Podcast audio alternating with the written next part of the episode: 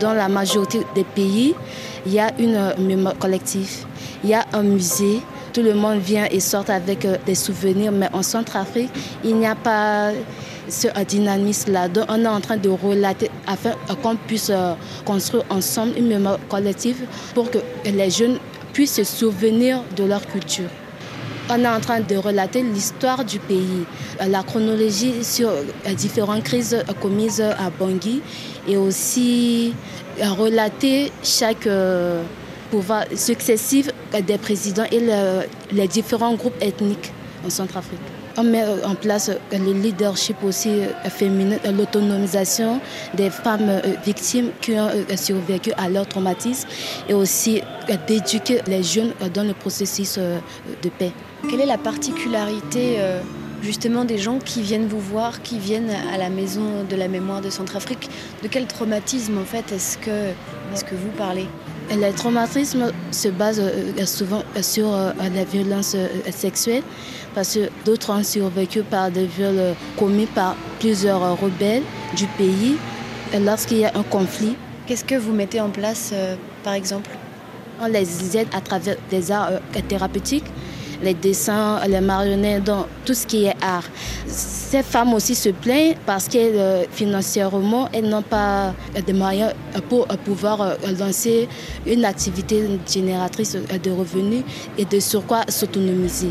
C'est vrai que tout le monde a un passé tout le monde a des vécu difficile, mais si on prend la volonté, on pourrait aller de l'avant. Parce que le passé, c'est vrai, on ne peut pas l'oublier, mais il faudrait aussi surmonter cela pour euh, survivre, s'éduquer et s'inspirer. Et pourquoi est-ce que vous vous êtes lancé dans cette aventure? Pourquoi c'était important pour vous?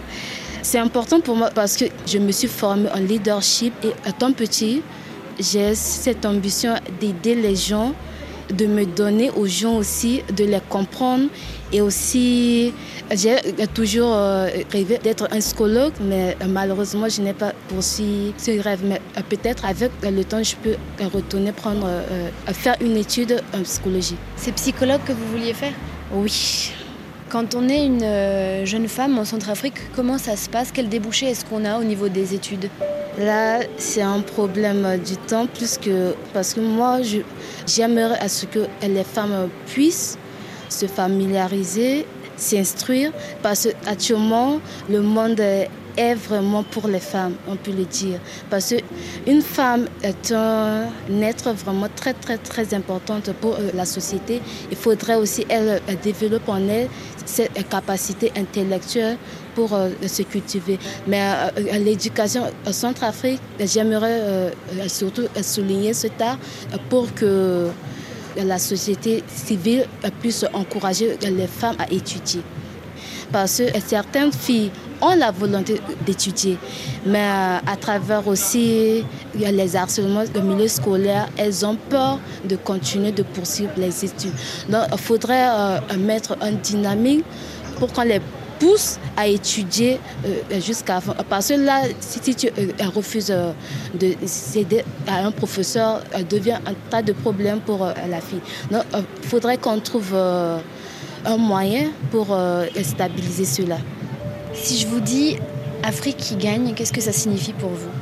Je peux dire que l'Afrique est en train de valoriser ses cultures, ses talents à travers la collaboration et aussi la communication.